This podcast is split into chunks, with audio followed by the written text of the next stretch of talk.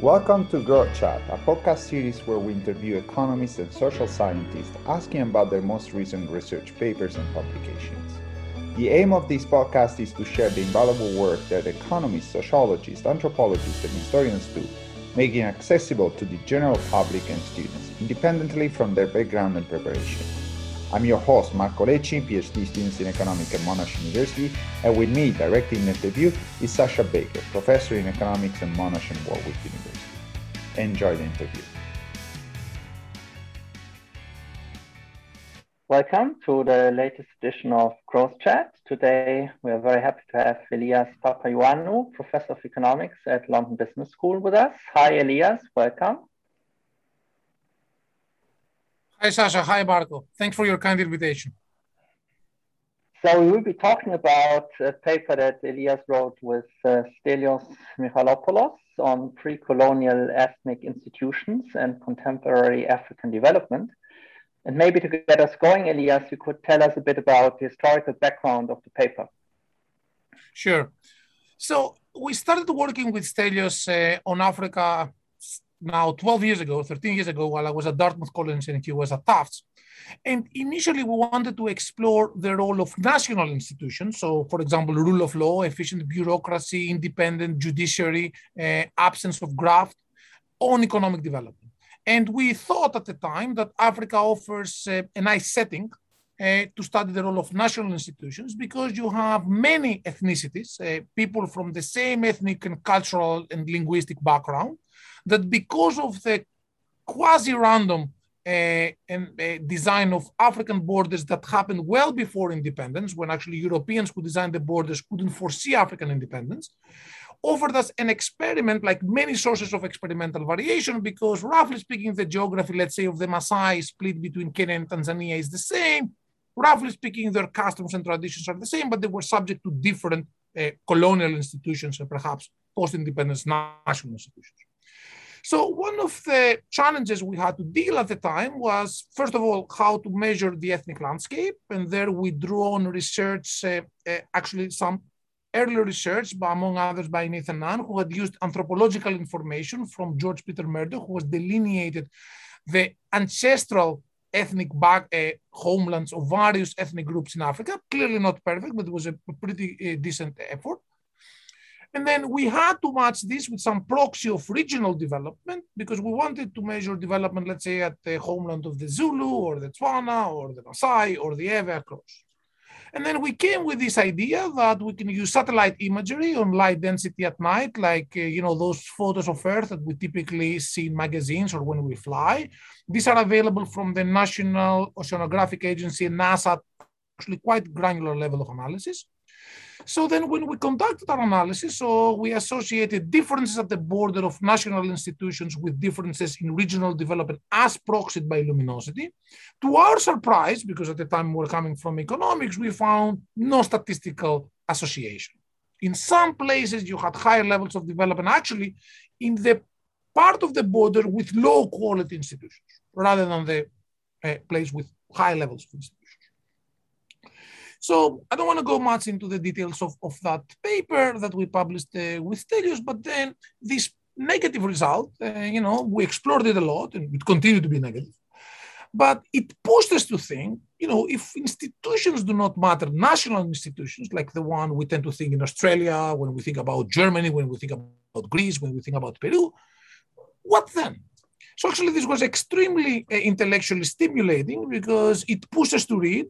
It took us, it pushed us to talk with people who had worked not in economics, but you know, coming from African historiography and policy science, and they all pointed out to the salience of ethnic institutions and ethnic norms. Institutions here, you know, perhaps could be formal, could be informal, or some hybrid of the two.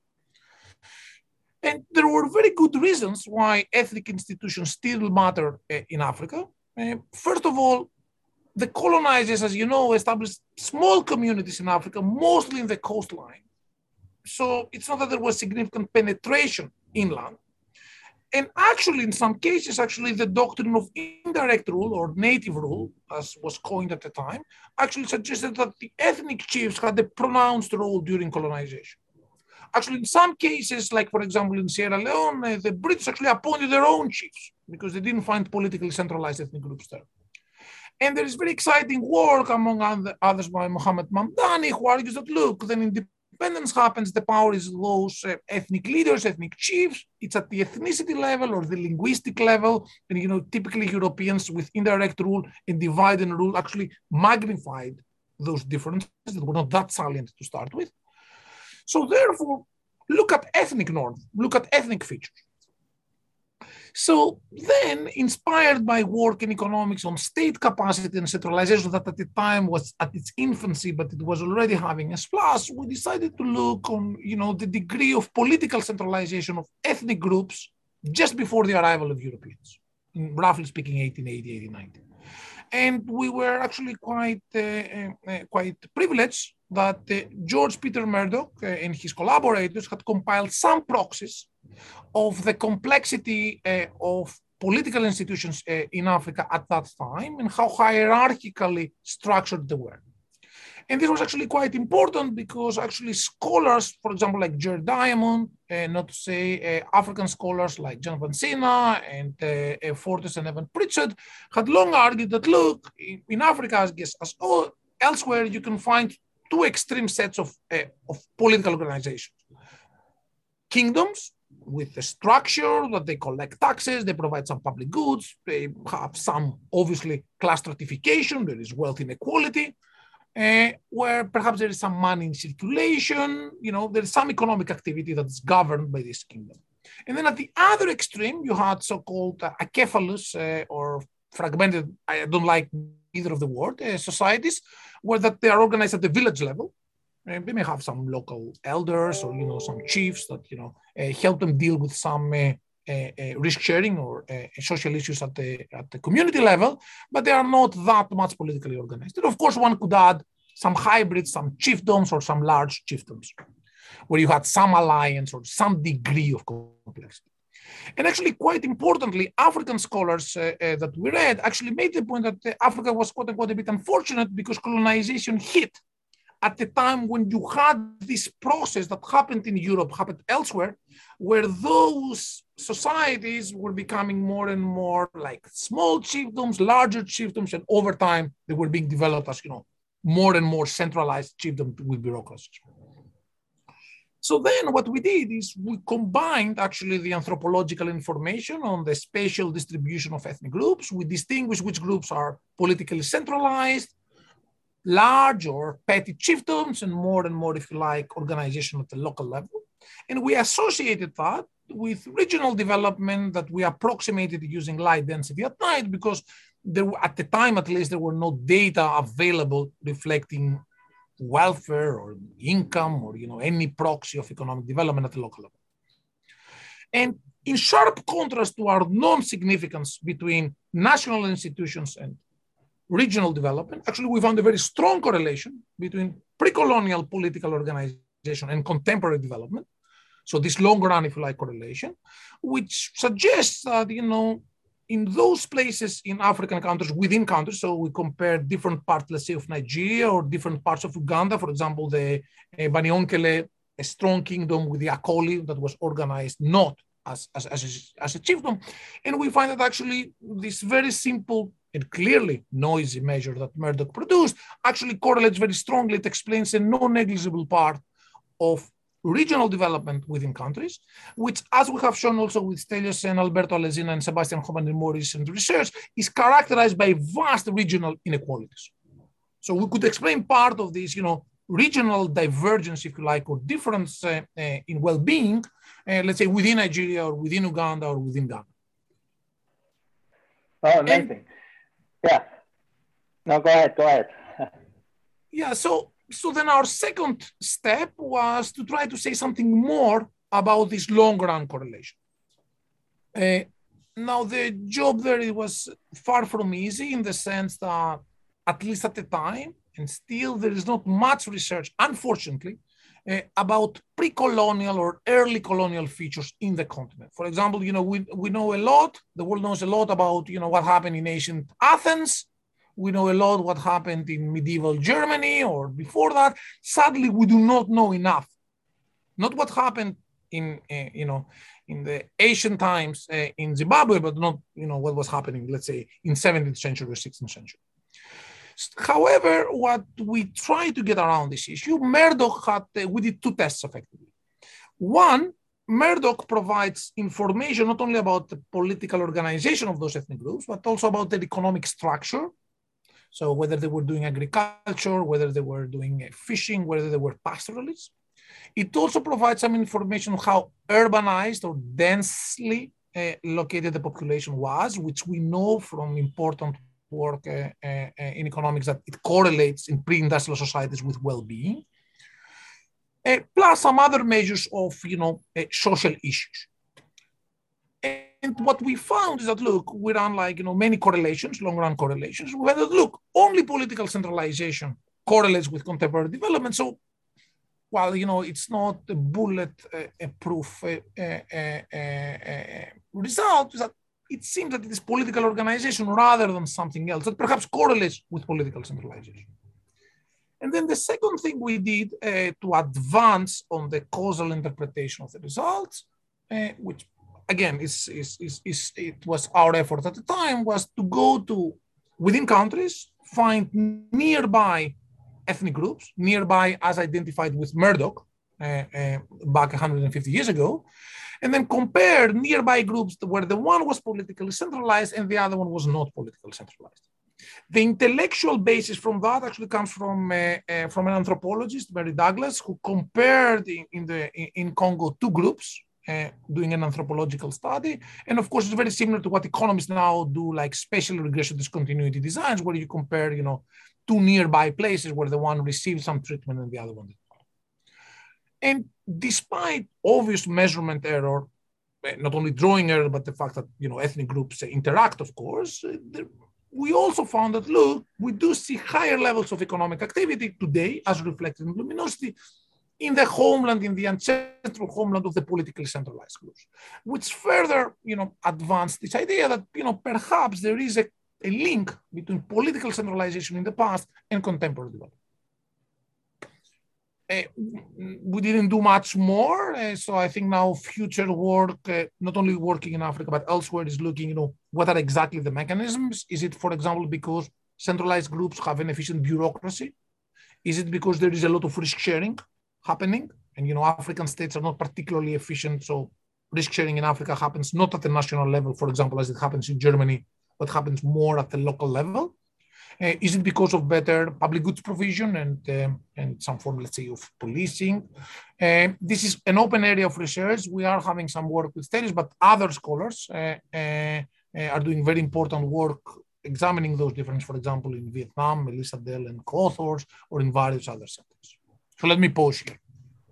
Yeah, fantastic. Thank you. Um, I mean, what is most surprising about your result for many readers, I would guess, is the fact that, well, we have colonialism, and you would think that the colonizers make tabula rasa, and uh, all these pre existing differences are gone after several decades of colonialism. But you find that the pre colonial institutions persist, and you touched on it a little bit, but maybe you can elaborate a bit more on, on why it is that this survives colonialism. That's a great question, and uh, I, again, it's not necessarily we show this in the paper, but let me uh, tell you what we wrote. We read about it, and you know, doing some field work, uh, uh, it seems to be uh, there. First of all, colonization in Africa is much short-lived, much less than Latin America, for example, or India or elsewhere. So, effectively, colonization, setting aside North uh, Africa and, uh, and perhaps South Africa, the country, you know, starts roughly speaking 1870, 1880, and you know, by the end of Second World War is completed and then officially it ends with the wave of independence in the 60s mostly. So it's short-lived. Second, Europeans established very small communities in Africa. So you, you didn't have like the mass migration that happened, for example, in Australia, uh, or you don't have the somewhat medium-sized communities that were established in Latin America and the Caribbean. So there are small communities, mostly in the coastline.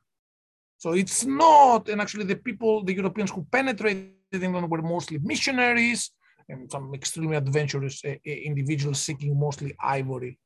Uh, so its colonizers were short-lived, mostly in the coastline, not much interior.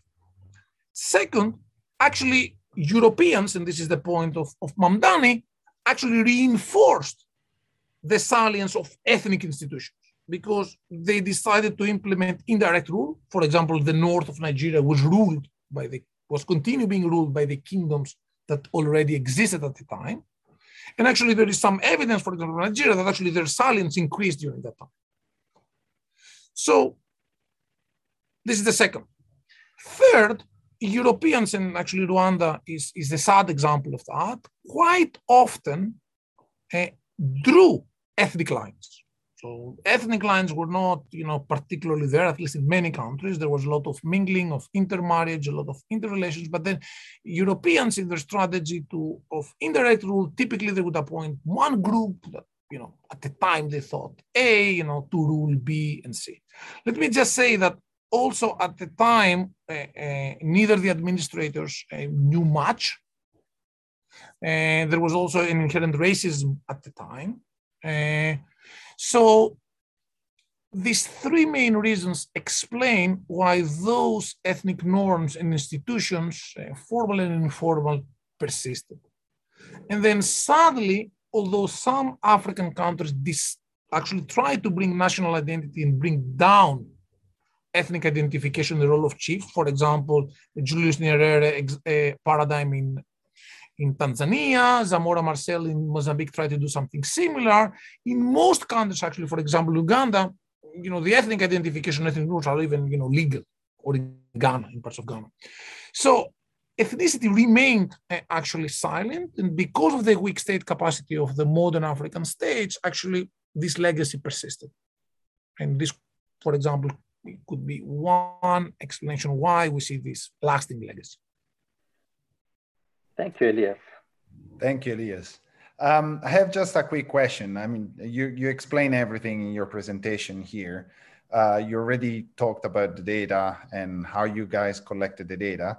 So what do you find challenging in this line of research? So this is like the intersection between culture and political economy uh, and history. So what did you find challenging? What do you find exciting?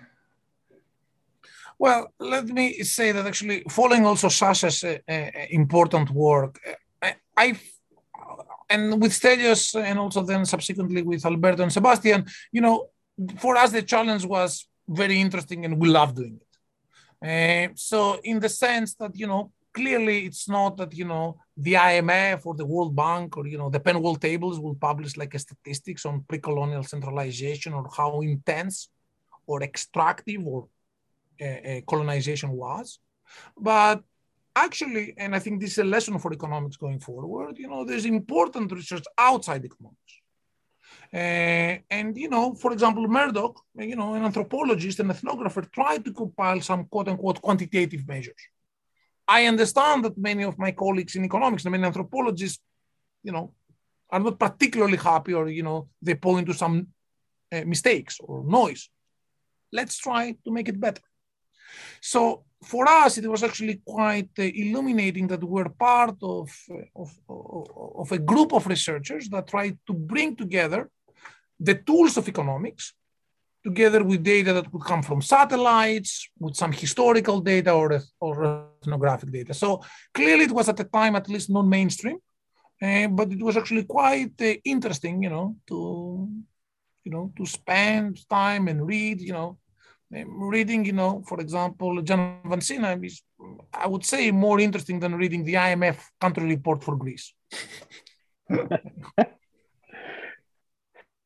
Talking about Greece, I mean, you are Greek origin. So, what uh, made you do research on Africa? Okay, so uh, so first of all, uh, I personally I was always uh, interested in history. Uh, so it started from my love for history. Uh, secondly, initially our interest on Africa came, as I explained earlier, from our thought that we have many, let's say, North and South Koreas, where people of the same ethnic, religious, cultural background were subject to very different institutions. Uh, so it was, I would say, somewhat um, um, random or you know a coincidence Uh, but actually, when we started going, it was extremely interesting for us to keep reading about this beautiful place. Uh, since then, uh, also again with Stelios and Giorgio Chiovelli, we have worked uh, in Mozambique. We have a project assessing the impact of landmines, and now a project with Sandra Sequeira on the civil war and displacement. So the more we learned, uh, the more interested I became, and my friends at the same time. And so, you know, the more you read, plus I came to realize because when we started working on Africa, the crisis hadn't hit Greece yet. It was just in the beginning of the crisis in the European periphery. But actually, many of the issues that are relevant, uh, let's say, for an average, uh, a typical African country, you know, are not that dissimilar from the challenges that you know developed countries uh, or high-income countries uh, uh, like Greece, for example, uh, face. Perhaps they're not that to that extent, but they're still relevant. Second, I think the key insight, and you know, Sascha, you have done important work there, you know, understanding the role of history and important historical legacies on on, on development. And I would say development, not only GDP, you know, how people behave, social uh, development, or, you know, how people think about how they vote, how they participate in public affairs, political modernization actually are fascinating issues. But of course, we work mostly in Africa, but you know, others, you know, focus on Europe, on France, uh, on Vietnam. Now with Stelios, we're working uh, on, on, on, in Greece and the population exchange that happened in the early 1920s. So I think there are many lessons from this interesting approach. Absolutely. So did you always want to become an economist or a social scientist, or did you have other plans while in high school? Well, it was in my case at least totally out of uh, plan. Um, I did law as an undergrad uh, in Athens. I was not particularly keen in, in, in pursuing a legal uh, scholar career, nor a lawyer as my father was and still is. Uh, so then I decided to switch to economics. I was always interested in politics, uh, and economics, of course, is a core uh, component of of politics. So I switched to Columbia University and I did a master's in public administration. But actually, from the very early on, I, I decided to follow as closely as possible the PhD in economics curriculum at Columbia. And then I liked the statistics and econometrics and also uh, economic theory and modeling and then decided to do a PhD. Actually, at the time when I decided to do a PhD, I always thought, and that's why I went to the London Business School. I thought that then I would switch to the industry, perhaps you know, do banking or consulting. But then, as I was doing more and more research, I was, uh, you know, I liked it. So you know, um, I think that uh, people should do what they like. So, so to, in a nutshell, it was something of a coincidence. Yeah. You also mentioned as we uh, uh, introduced ourselves before the interview that you also teach uh, cultural economics to MBA students. And um, some people might think, wow, that's uh, unusual in a business school, but can you tell us a bit more what you like yeah, about sure. it and what the students like about it? Well, uh, as you rightly said, I just finished lecturing uh, uh, actually a course called Ethics at the London Business School, which is mandatory course for the incoming MBA class. It is being taught by five different faculty, each coming from a different subject area. So someone coming from strategy, someone coming from accounting, someone coming from OB, someone from applied psychology, me, and someone coming from operations research. And actually, I think that in business and business education, we observe something similar uh, to what we see in economics research. And of course, the two are related. Uh, in economics research, you know, 20 years ago when I did my grad studies, uh, you know, there was very little discussion about culture, perhaps a bit more about institutions, and the way actually we were thinking about growth uh, was perhaps through the Solow or the Romer model in some quote unquote technical manner, industrialization or investments in human capital, and how these things lead to growth. Obviously, that's a right way uh, uh, to move forward. Nonetheless, you know, I remember when I teach the Solow model, you know, savings is exogenous. So then there's just straightforward question, you know, why on earth, you know, people in Asia save much more than, say, people in South Europe? So even this model that doesn't have to say anything about culture, effectively, it has like, you need, you know, all students will tell you, okay, where is savings coming from? Well, in the Ramsey model, we endogenize savings, which in a very nice way, actually, but still, it must be the case. I mean, this is what most of the students and, and, and my and my friends say is that it has to have some either cultural component or more institutional component. So nowadays, it is becoming much more mainstream to think about the formal rules of the game, to use uh, Douglass North's phrase, both formal institutions and informal culture. And I think in business, it's the same thing. For example, in most of the leading business schools, I can for for LBS, more and more students want to learn about ethics. Uh, they are taking more and more courses in organizational behavior, which applied psychology and uh, to some extent social uh, sociology. So they want to learn about the organizations. It is now clear, even to my colleagues in strategy, that organizations have also their own culture the way we tend to think that you know uh, people from different countries or from different regions or from different ethnic groups have different culture. Organizations tend to have different culture.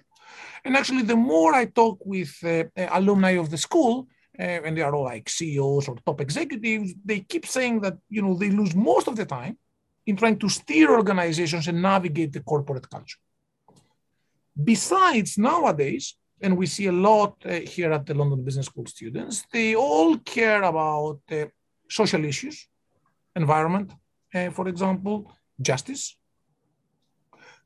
many other issues, which were not the case clearly 20 years ago or when I completed my grad studies.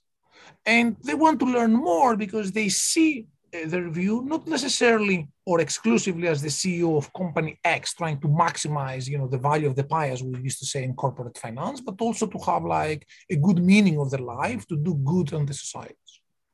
And I think there is, uh, you know, these chains of mindset that have progressed uh, in business from the famous uh, Friedman uh, doctrine that, you know, CEOs should only care about shareholder maximization. And I think that this, you know, it speaks, this business perspective does speak with our own research and, and many others of the need to understand the culture of people, to understand, you know, how, how communities differ with a degree of trust, for example, and why some societies design quote unquote efficient institutions and some others not.